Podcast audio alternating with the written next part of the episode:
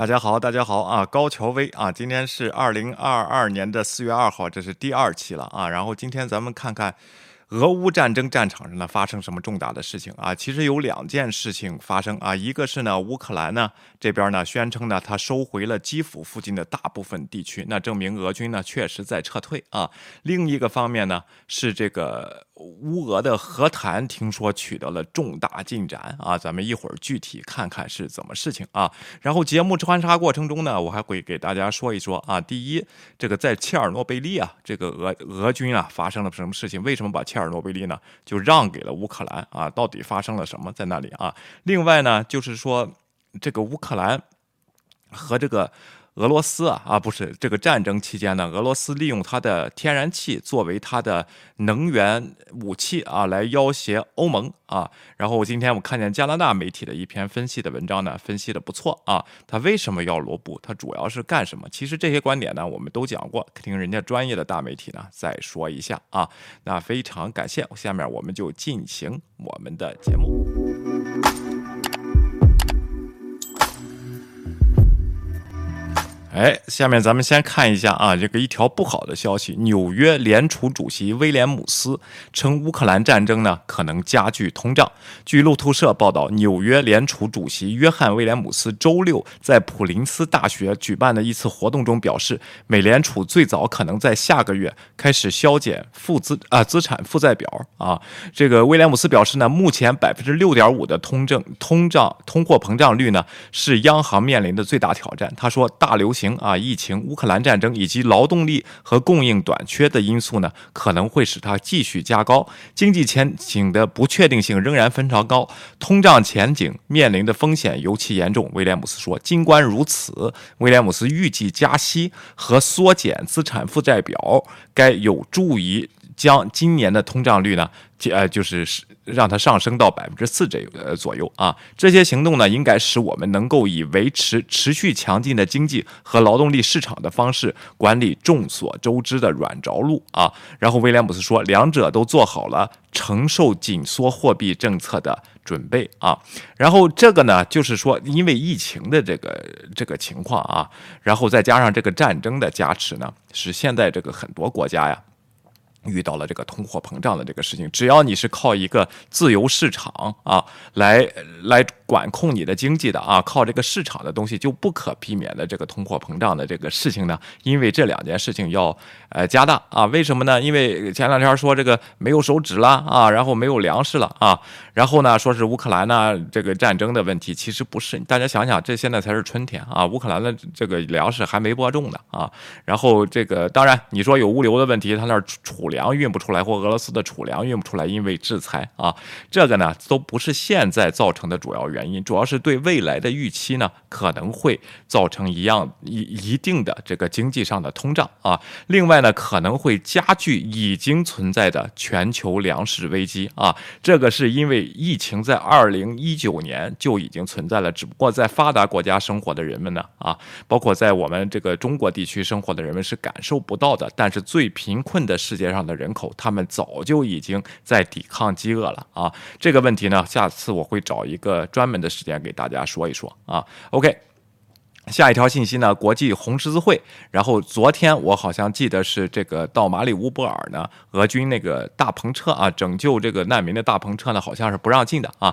今天呢，然后这个三千五百人的人道主义大篷车呢，抵达了这个马里啊马里乌波尔啊，OK，进行这个人道主义救援啊。然后呢，下一条信息呢，特别的好玩啊，我不知道大家去没去过古巴啊。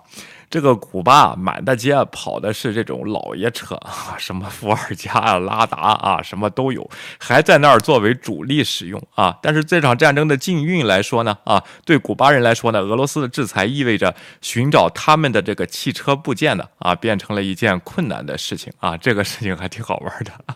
这个古巴呢，呃，大家如果去旅游的话，会一般都选一个 escort 啊，然后就是这个 resort 啊，然后这个。差点说错了啊，这词儿 escort，OK，resort 啊，然后在里边管吃管住发雪茄啊，然后呢还挺好的。但是你去它城里看呢，你比如说哈瓦那啊市中心，然后你去城里看，全是这种哎敞篷大老爷车啊，然后就是现在图片上展示的这种啊，基本上有些呢是俄罗斯生产的，还有一部分是美国的啊，也挺好玩的啊。这个他们因为这个零部件呢短缺了啊。OK，下一个呢是今天咱们的重磅新闻，一会儿咱们看看 MSNBC 的现场记者的采访啊。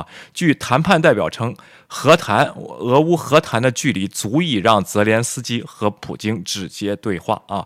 据美国全国广播公司新闻报道，乌克兰谈判代表大卫阿拉卡米亚表示，和平。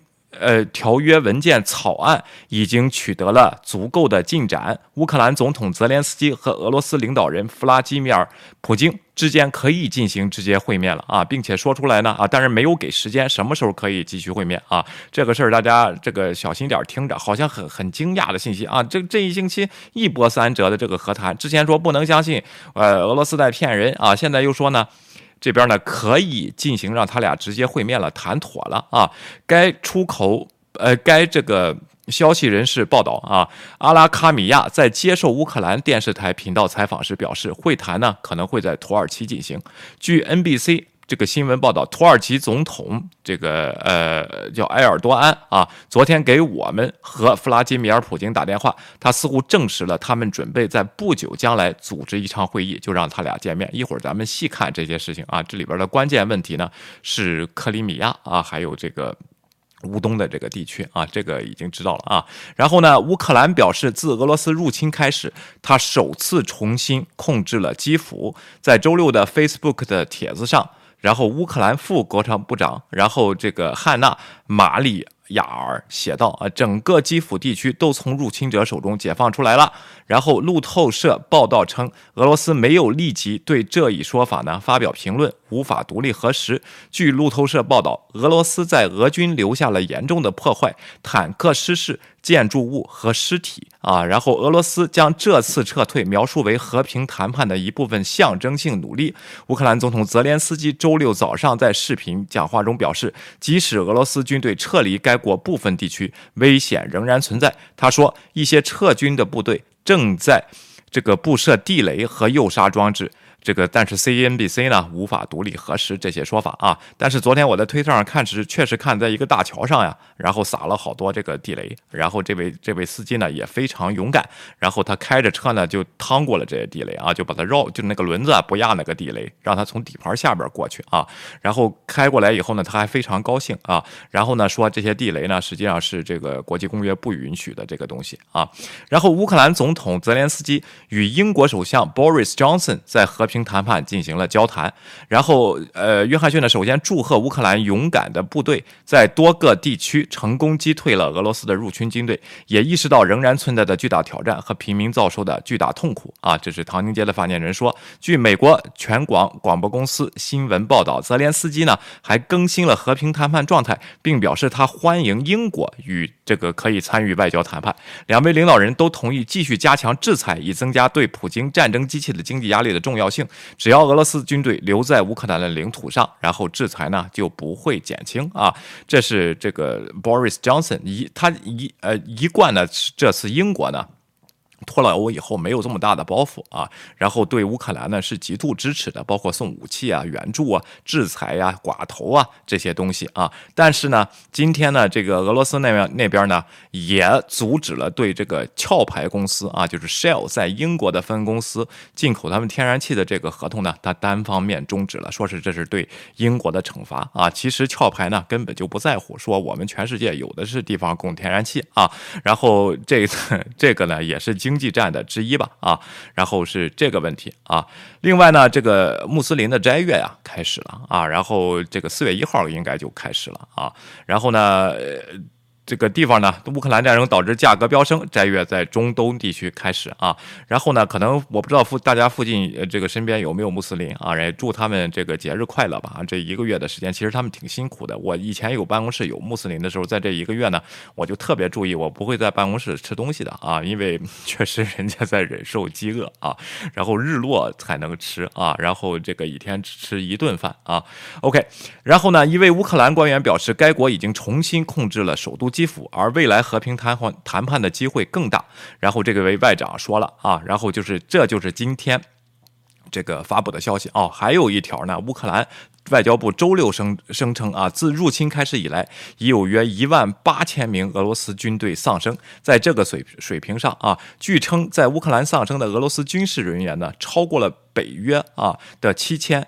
到一万五名这个俄罗斯士兵的上限啊，北约给出了七千到一万五的数字，但乌克兰这边工资呃公布呢，现在已经一万八了啊。另外呢，普京呢，呃。每年他们的春季招兵活动啊又开始了，但是呢，有人发现他们刚招的士兵已经出现在乌克兰的战场上啊，还有呢，包括叙利亚和车臣的雇佣兵啊，也出现在这个乌克兰的战场上啊。然后是不是这个普京下一步呢？虽然和谈这边又要成功啊，说是要成功，是不是要加大这个投入进行乌东地区呢？啊，咱们再看看。这这周的这个发展，这个战争呢，远远没有结束啊，不像大家想象的这么简单。这个和谈呢，怎么突然又拐了弯啊？今天说马上就要成功了呢？啊，马上都要安排见面了呢？啊，具体是什么？咱们一会儿再说啊。OK。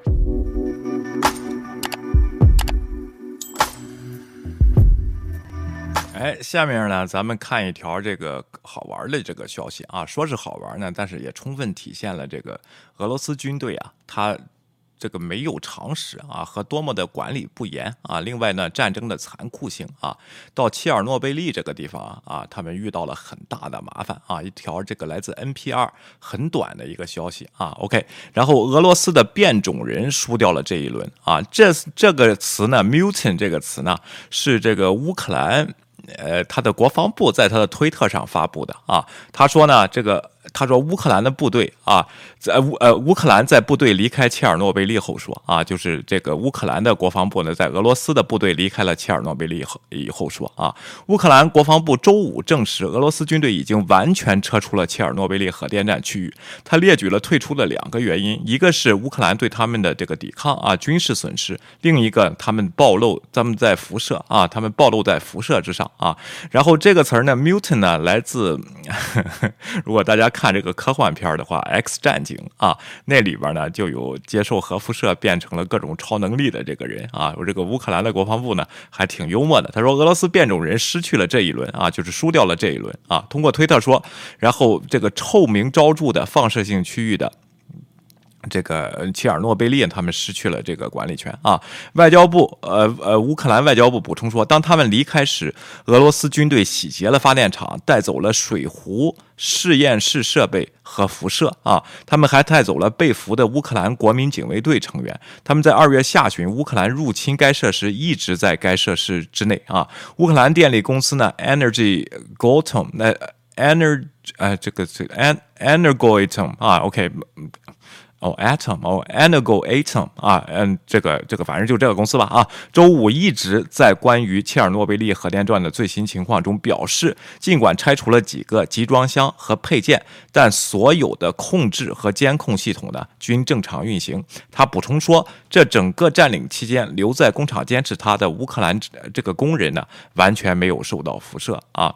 然后国子呃国际原子能机构周四表示，他仍在努力确定乌克兰士兵在一个多月的占领期。期间，在这个切尔诺贝利禁区受到了高剂量辐射，这个报道的真实性啊，说怎么受到辐射的呢？这帮子人啊，然后呢？他们因为乌克兰啊，这个部队呢一直在攻打这个切尔诺贝利，想把他从这个俄军手中夺回来啊，一直在交交战。然后呢，这些新兵呢，他们就在切尔诺贝利的土地上挖战壕啊。切尔诺贝利大家都知道，一九七几年的时候发生过核泄漏。现在这个核泄漏呢，你只要不让它尘土飞扬，不大规模的进行这个把把它扰乱，不是它这个核核废料啊，就是核辐射再暴露出来的话啊，它是它是威胁很小的。好好多人都去参。观啊，是一个这个效，你只要做合适的防护以后呢，啊，它是一个旅游景点啊，包括你可以飞快的驾车通过啊。大家如果以前看这个英国的这个关于汽车的这个 Top Gear 啊，然后这个这个 这个电视片呢啊，他们都去过啊，都都好像没有关系啊，就短暂的是没有关系。但是呢，他们要为了防守乌克兰的进攻啊，他们在那儿挖战壕，一挖战壕，把这个土中埋的这些核辐射啊。然后这些这些这个东西呢，多年没有人动的这些又给翻出来了啊！他们呢就感到难受、呕吐啊，然后这样的事情啊，他在这里说呢，俄罗斯在红森林挖壕沟并建造了防御工事后离开了现场。他说这是整个地区污染最严重的地区。该公司没有提供细节，但表示当这个放射病最初迹象出现时，恐慌就爆发了啊！然后周五该公司重申，对占领者的最大威胁可能是吸入了啊人这个极其。多的这个干呃放射性的粉尘啊，使他们可能出现了反应啊，然后就引发了。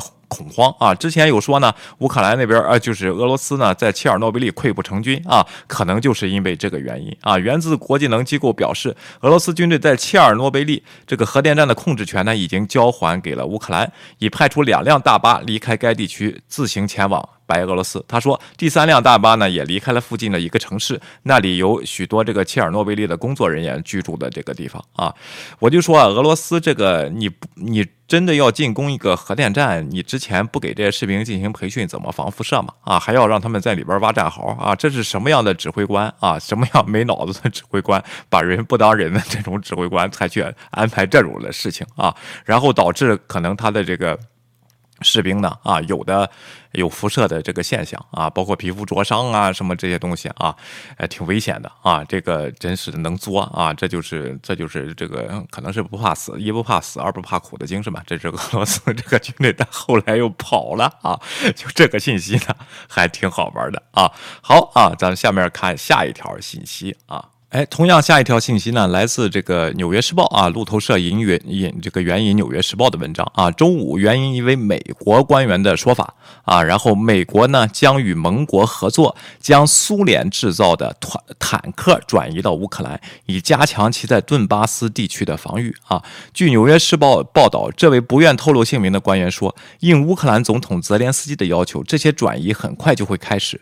呃，这个该报称呢，该官员拒绝透露。将派出多少辆坦克或来自哪些国家啊？五角大楼呢拒绝了路透社发表评论啊，白宫呢没有立即这个回复啊。据《泰晤士报》称。这位官员说，这些坦克将使乌克兰能够对乌克兰东部与俄罗斯接壤的顿巴斯地区，就是马里乌波尔啊的俄罗斯目标进行远程炮击啊。该报道称，这标志着美国在战争中首次帮助这个乌克兰呢协调坦克的问题啊。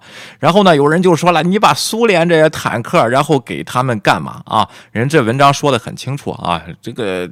并不是落后的问题，它就相当于给了一个炮台嘛，啊，然后这有些炮台在那儿可以远程进攻嘛。另外，你觉得俄罗斯的坦克多先进嘛？啊，然后咱们看到这个俄罗斯的这个情况啊，但是大家期望的这种坦克大战呢，啊，这不是二战那个时候了啊，应该不会出现啊。然后这次不知道解决多少辆。另外呢，美国那三点五亿那个八亿的这个军呃军资啊，已经到了，其中呢啊，今天有人暴露出来，包括能投射炸弹的无人机啊，然后这个还是相对比较。先进的啊一种武器在乌克兰战场上的啊，OK，这这就是一个非常小的短信。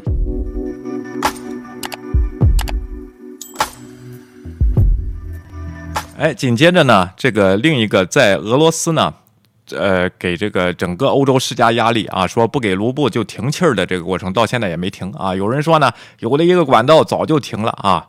那个管道是因为订单不够啊，早就早就停了。之前呢，欧盟呢还加大了这个运气量呢，大家记得吗？因为要加大他们的存存储啊，然后这个东西现在呢啊，可能有几个月的时间，可能存储的这个量是够的啊。然后这个呃腰杆比较硬啊，但是在这种威胁下，立陶宛成为第一个完全放弃俄罗斯天然气的欧洲国家啊。这是莫斯科时报报出来的东西啊。立陶宛将成为欧洲第一个完全。放弃俄罗斯天然气并停止进口的国家。该决定呢，在国际能在该该国的能源部的网站上报告啊。然后他说，为了应对俄罗斯在欧洲能源上讹诈和乌克兰的战争，立陶宛完全放弃了俄罗斯的天然气，力求实现能源完全独立啊。该部指出，自四月初以来，立陶宛天然气运输系统不再使用使用来自俄罗斯的天然气啊。截止到四月二日，立陶宛。遭白俄罗斯连接的天然气的管道呢，没有进口一立方米的天然气。现在呢，该国的能源供应通过库尔斯湖、库尔斯谢湖克佩莱斯港南部的这个液化天然气终端进行，没有具体说明谁确切确切的向该国供应天然气。那肯定是盟国了啊！如果是还是俄罗斯嘛啊？该部表示，如果有必要，也可以通过拉脱维亚的天然气连接，以及从五月一日起。通过波兰啊天然气连接向立陶宛要天然气，看见了吗？啊，有办法的啊，这个事情啊，早些时候立陶宛通信服务公司 Ambergrid 的负责人 Lara 啊表示，到二零二一年供应该国天然气只有四分之一来自这个俄罗斯。能源专家呢？这个呃叫什么 Jack 这这个名字太长了啊，反正就是一个当地能源专家澄清说啊，波罗的海国家在能源进口方面没有问题，立立陶宛有足够的 LNG 接收站能力，拉脱维亚消耗天然气比立陶宛人少，爱沙尼亚需要的更少。啊，因为呢，这有两个，一个是他们需要的少啊，但是呢，也占到百分之二十五了啊，这个天然气啊，还可以从这个乌克兰那边接进来啊。另外呢，它的存储能量，当然也是因为他们量少呢，是相对来说是比较就是现成的，直接就可以购买这个液化式天然气啊，然后就直接可以使用啊，这个还是挺好的。那德国和欧盟这边呢？就是因为呃，不是没有下家啊，只不过现在存储能力不行。另外呢，这个运运输和存储导致它的这个能源呢会比较，就是买买液化石油气呢啊会比较高啊，这是这个问题。但是如果这个都这个加大生产的话啊，这个事情很快就会下来这个价格啊。所以说我还是这句话啊，对德国呢可能现在是有些影响的啊，但是呢长远的。这还是一件好事情！为什么要受制于它啊？有人说，整个德国的经济呢，呃，比较依赖于这种呃低耗的能源啊，然后这没有办法啊，然后以后你被它卡住脖子以后，它。他看清楚你的软弱，他会不停的涨价的啊。然后这个问题啊，这并不是它的运输成本低，而是它卖的价格低啊。因为正好它是这种寡头控制的公司，是国家专营啊。因为它这个东西，这个可以通过市场调节嘛啊。当然不是一朝而夕的事情啊，这点我也明白啊。但是你让他卡住脖子，一到这时候啊，他就拿这个出来要挟你，甚至会引发你国内的一些。这个抗议和暴乱对你政客施加压力，这是干嘛呢？啊，完全没有必要啊！好的啊，然后这就是关于立陶宛的这个做法，因为它首先硬件先达到了啊，它它才可以这么赢。你看英国啊，占百分之一，直接就喊不停啊，直接就喊我不要你的啊，然后你上门送给我我都不要啊，然后是这样的问题。我希望呢，这个别的国家也通过啊两种办法，一个是加大转型了啊。然后另一个呢，就是找到找到这个天然气的供应方啊，这也是不得不在将来面对的事情。谁先踏入这一步，让清向清洁能源转移呢？啊，谁就会在以后的这个世界里赢得先机啊！这并不是件坏事情啊。哎，下一个呢，咱们看一个分析的这个文章，这是来自加拿大的啊一些专家们、大学里的学者们啊，他们对这个普京的这个行为啊，就是要挟欧洲啊，然后要必须要卢布支付他的这个呃这个天然气呢啊，这个行为呢，做出了一个他为什么要这样干的一个分析啊，他的结论是什么呢啊？专家称，普京推动天然气出口卢卢布支付，并非完全出于经济考虑啊。对的啊，因为你卢布也是卖这些钱啊，你美元和欧元也是卖这些钱，你为什么非要卢布呢？啊，有人说他们的美元、欧元花不了啊，那个银行并没有受到制裁啊，大家一定得明白啊，他他本来就是放开那个口子，让他做一些这个他的民生的东西的采购的啊，没有放开，没有这个呃制裁他的银行，除了英国啊，英国把那个银行直接制裁了啊，然后这都是英国早就想好了啊，其实是什么呢？国内地缘政治因素，就国内它的。派别因素啊，似乎是卢布走高的就是考虑因素。那还是这个观点啊，我以前说过，他呃就是说他非要让卢布置换，就是脱裤子放屁，就是呃别的国家得拿欧元和美元去购买卢布，这就会上，这就会让呢。这个呃，这个卢布呢，在国际货币牌价上走高啊，因为它受到美国制裁以后，在国内是一一下跳水的。这个卢布和这个美元的这个呃。呃，这个转换率啊，就是说贬值的啊，这个东西。但是呢，如果你真的想彻彻底底的和美元和欧元脱钩，你不怕这些东西，你在国内用卢布，你和印度用卢布，你和中国用卢布，你完全不用考虑卢布的贬值啊。你管卢布和美元能换多少钱呢？啊，你完全不需要考虑啊。你只要能印，你只要能支支撑啊，不是几万块钱一双鞋啊，这种和前苏联这种情况下完全没有问题。你为什么非要要卢？布啊，去拉高它的卢布的这个价格呢？啊，对美元的这个交交易价格呢，好像还是想要呃以美元为锚来考虑这种价值啊。那这些专家就问是为什么呢？还是国内的这个政治原因？他好啊，继续给他的国民打气啊，说你看完我们经济完全独立自主，完全不需要依赖这个西方。你看，另外呢，我们本身呢经济是非常强劲的，就受这种制裁又怎么样啊？我们的这个卢布价格，你看反而是反。反弹的啊，反而是现在制裁制裁以后，大家冷静下来呢，继续往上提高，从而扩大这个民众的自信心和这个民族自豪自豪感。为什么他的最近的这个民调说他这个呃叫什么呢？他的呃普京的支持率增高呢？也是他自己立神的这么个情况。这个我给大家说过啊，普京上来以后。根本就没有，他从他二二零零零年上台啊，一月一日上海，没有干过一件啊，说是促进经济的事情，让就是非常有效。这一招一出啊，然后这个这个经济呢就会增长，反而是因为这个油价的问题，使得他让俄罗斯民众啊觉得他们的经济。增长率呢是非常非常高的，人民这个消费也扩大了啊，贷款率也扩大了啊，投资也扩大了，是这个问题。但是最后呢，是他的宣传都把它归成了自己的功劳，说他是一个大神仙啊，随便的就能出一招啊，就能拯救俄罗斯的经济，也是对他的个人崇拜的开始啊。在俄罗斯，现在呢，他继续用这一招，就是我让你脱裤子放屁，买了我的这个卢布啊，卢布唯一对美美元升高啊。这个价值升高啊，价值升高，他收到的卢布就会少，因为人家是按这个欧元支付的嘛。啊，然后这个问题其实对他没有什么好处啊，但是他在国内这可是大宗宣传啊，然后这个东西信息一部分传达了这样一个事实，即卢布不是一种毫无价值的货币。你看，我通过这种，你们得求着我买卢布，现在升高了吧？啊，而且俄罗斯并不依赖获得美元和欧元啊，我们可以用卢布就活得很好啊。另外呢一点呢，就就给这个国国内民众说，你看到了吗？我们越制裁，我们路布越坚挺啊，所以说你们跟着我就对了啊，这是。他的主要一个考虑啊，他越是这样考虑，越是这样做，那就证明他国内的压力是非常非常大的。虽然他在这个很大程度上在压制他的反对意见者和公开抗议的人，也是这个原因导致他的民调呢啊，就两个选择，你支持还是不支持啊？谁敢填不支持啊？最沉默的大多数，谁敢填不支持啊？这个 你填。没有意见，可能都会有人调查你啊！你别管说填不支持了啊，这就是这个问题啊！谁说制裁没有用啊？这种压力不是制裁带来的吗？啊！当然有人说啊，这不会革命什么乱七八糟，哎，长期现象嘛，咱们再看吧。当年苏联崩溃的时候，他也没没有革命啊，对不对啊？好，这是关于卢布的这个问题啊。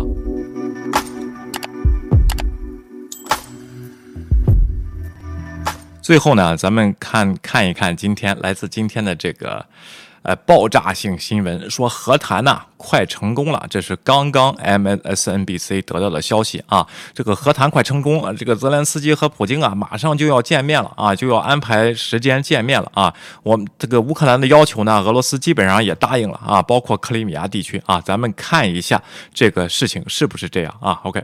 Or success from diplomacy in the war on Ukraine. Uh, the head of the Ukrainian delegation, David Arakamia, just a short time ago in a televised interview saying draft peace treaty documents between Russia and Ukraine are at a quote advanced enough stage to allow. 哎，这个刚刚呢，这个刚才说的这个和谈的这个乌克兰方的代表人呢，那位叫大卫的啊，说呢，这个和谈呢进行到一个足够这个和足够好的这个阶段呢，可以导致普京和泽连斯基见面了啊，他们的这个。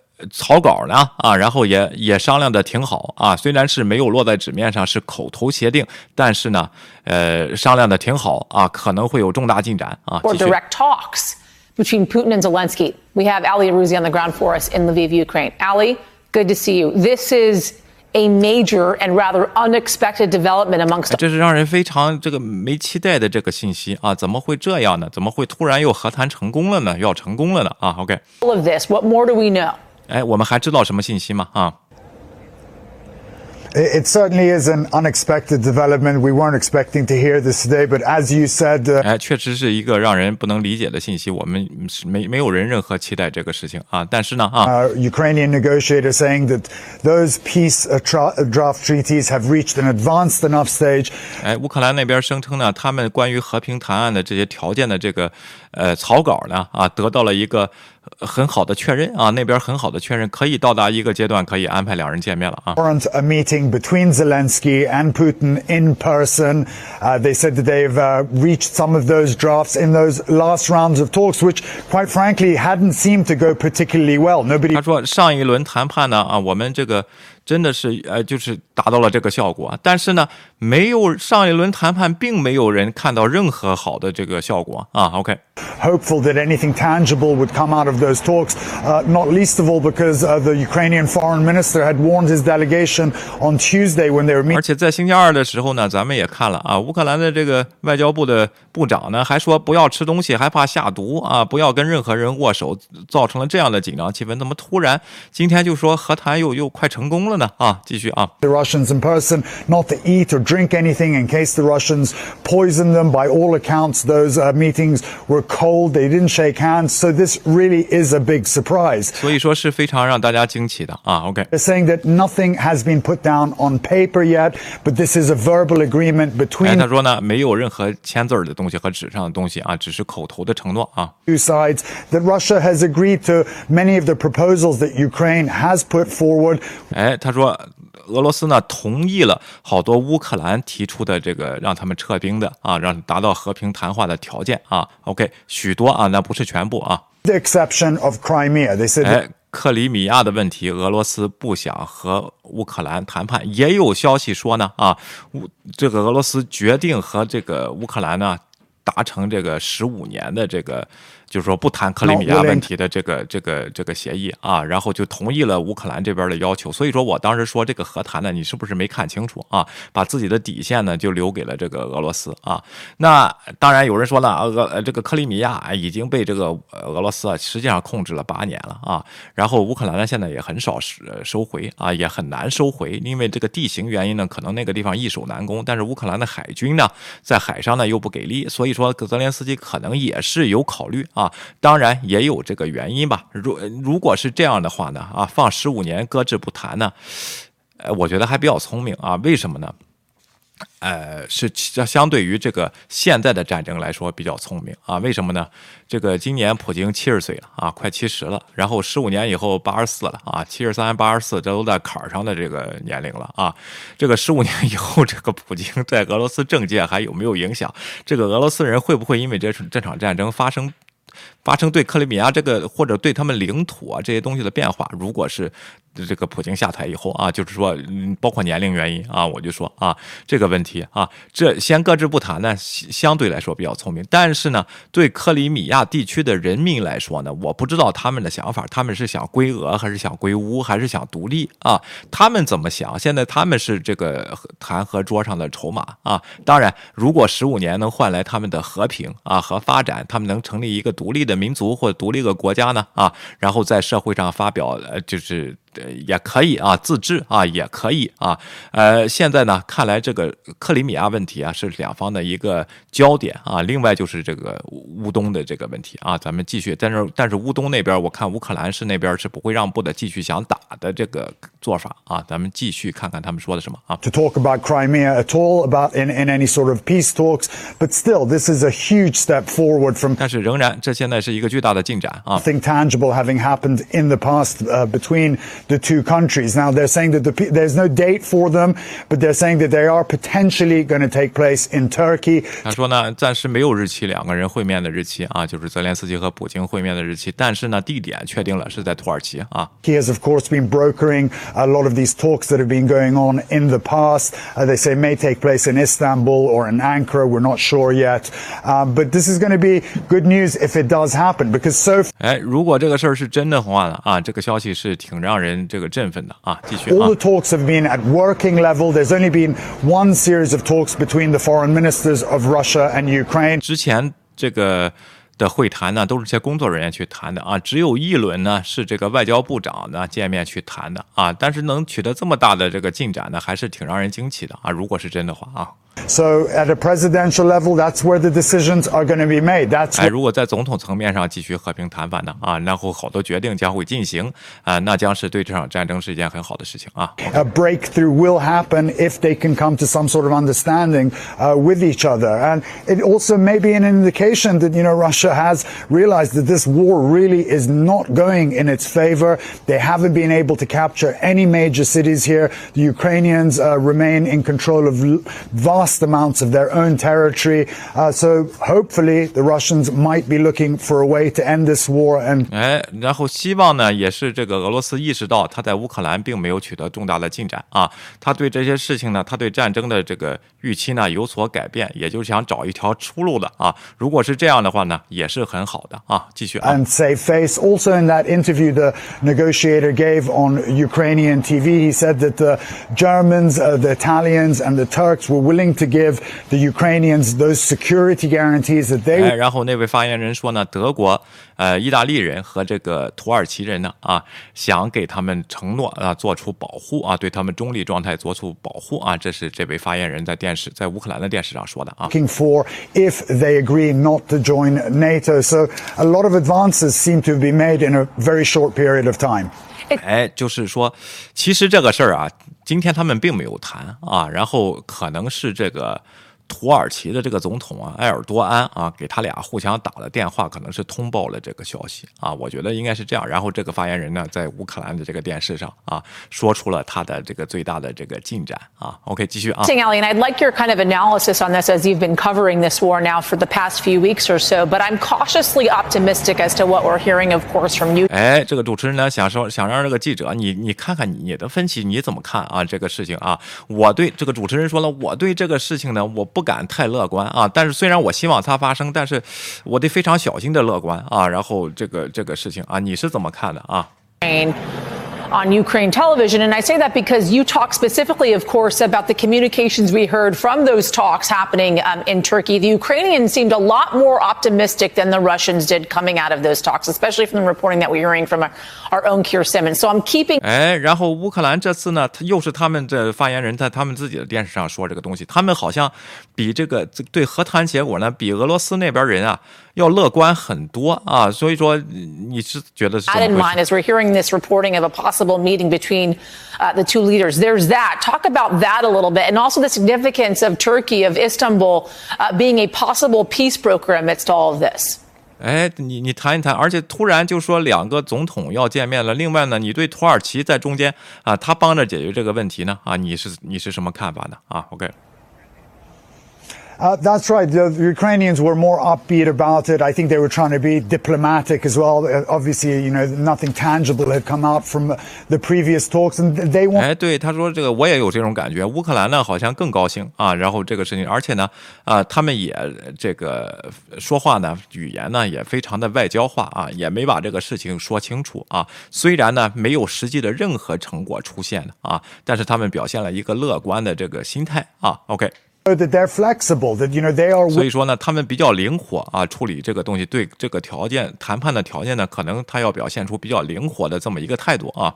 to talk to the Russians at any time, at any place, at any level. 啊，他们可以从任何层面啊、任何时间、任何地点呢，去跟俄罗斯呢，他们比较灵活啊，对这个事情，这个泽连斯基和他们谈判代表都说过啊，谈判的泽连斯基这边给条红线，剩下的你们谈去吧啊，那边呢，任何事情都得请示普京啊，然后就是做不了任何决定啊，这也可能是这个乌克兰这边呢啊比较乐观和这个呃就是看好这个和谈能进行的一个结果，所以说他们比较敢说啊，继续啊。wanted to show that the Russians are the ones being obstinate. They're the ones that don't want to come to the table, uh, especially Vladimir Putin, because he had shown no signs of willing to join any talks. So, uh, 哎，然后相反呢，俄罗斯那边呢，他们表现的是他们根本就不想谈啊，然后特别是普京啊，根本就没有任何迹象他想谈判啊，继续啊。You have to take it with a pinch of salt. I agree with you until they 哎，虽然你得特别小心啊，得看这个事情，因为最近那个双方怎么说的和近来的和谈结果呢，好像并没有什么进展啊。这个我也理解你的心态啊，继续啊。actually meet and something uh, really big does happen. Nothing has happened uh, until 也有可能啊，就是说，大家可能觉得啊，这个消息呢是可能这个就是说，哎呀，大进展要出现了，但实际上嗯没有任何进展啊，也有可这种可能啊，继续啊。point, but this is this is this is big, and obviously the Turks want to be a。major player in all of this. They're the ones that keep saying that they're talking to the Ukrainians, they're talking to the Russians, they're trying to bring the two sides at a presidential level uh, together. So they want to look like the peace broker. Uh, in 哎，所以土耳其呢，也这个地方呢也想抢一个大功啊，所以说呢，他在两边也是穿梭外交，给土耳其呃给这个俄罗斯打电话，又给乌克兰打电话啊。确实，土耳其在这个时时候呢，想展现自己这个埃尔多安啊，因为两方关系呢都跟的不错，基本上都算是邻国吧啊，跟俄罗斯一直关系就不错，跟苏克兰呢啊就隔着黑海啊。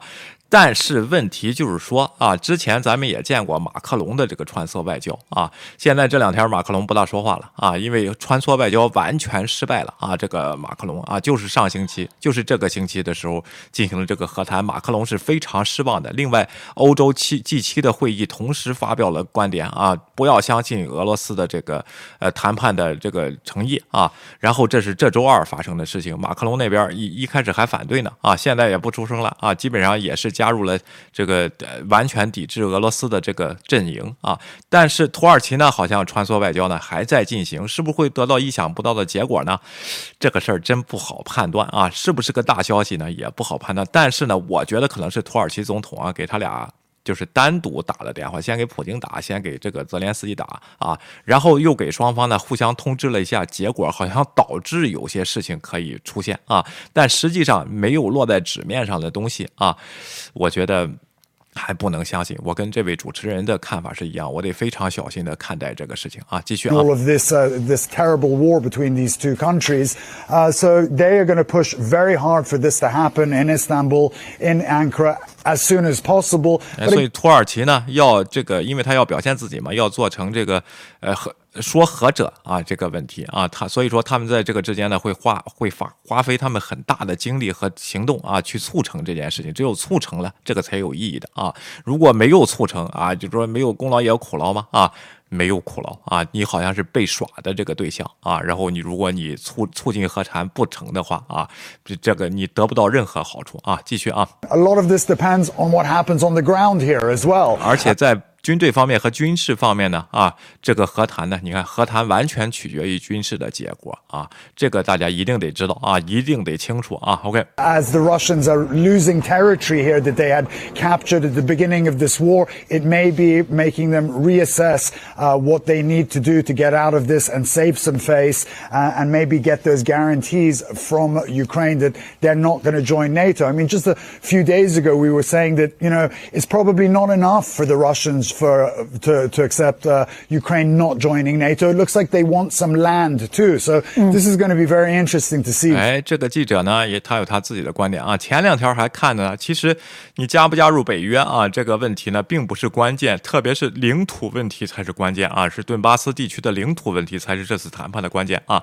那这次呢，是不是因为经过这差不多一个星期的时间，俄罗斯那边呢，他继续在失去他以前已经占领的这些土地，是不是他就想打不下下去了啊，他确实想找一条出路。也就是说，只要自己加不加入北约，只要这个乌克兰承认不加入北约做中立国呢啊，然后他就可以接受这样条件，而俄罗斯呢会保持一些颜面呢啊，也有这种可能啊。OK，继续啊。Comes out of those talks. Exactly. So, so Ali, as you're there and, and you're following the developments on this, if you have anything new, give us a heads up and we'll come back to you. 哎，如果有信息呢，随时通报我们，我们也是一样啊。然后我们好好谈谈也是一样。如果我看到有新的信息呢然后这个我也会给大家通报。但是我个人的判断是，哪有这么容易啊？这才上次谈了星期二谈了以后，这才几天啊？这这几天呢？俄罗斯的部队在基辅呢，是他主动撤出，他也不想打了。虽然乌克兰那边呢，呃，说是他们攻占了这些这个地区啊，收回了这些地区，但实际上没有遇到实际的抵抗啊。然后俄罗斯呢，象征性的对这个基辅附近呢进行了一些炮击啊。然后这个问题啊。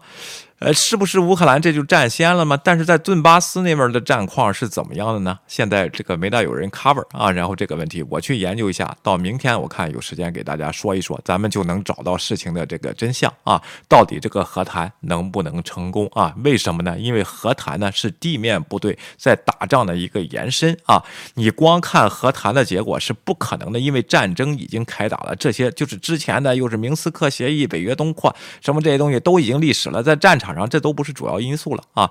这个和谈是战场上的局势引导的啊，这方面大家一定得清楚啊。那好吧，今天这就是我们今天的节目啊。然后我们这个也希望大家喜欢呢，请点赞啊和这个转发啊，还有这个小铃铛啊，然后支持我们的节目啊。对你来说只是动动手，对我们来说呢是非常重要的啊。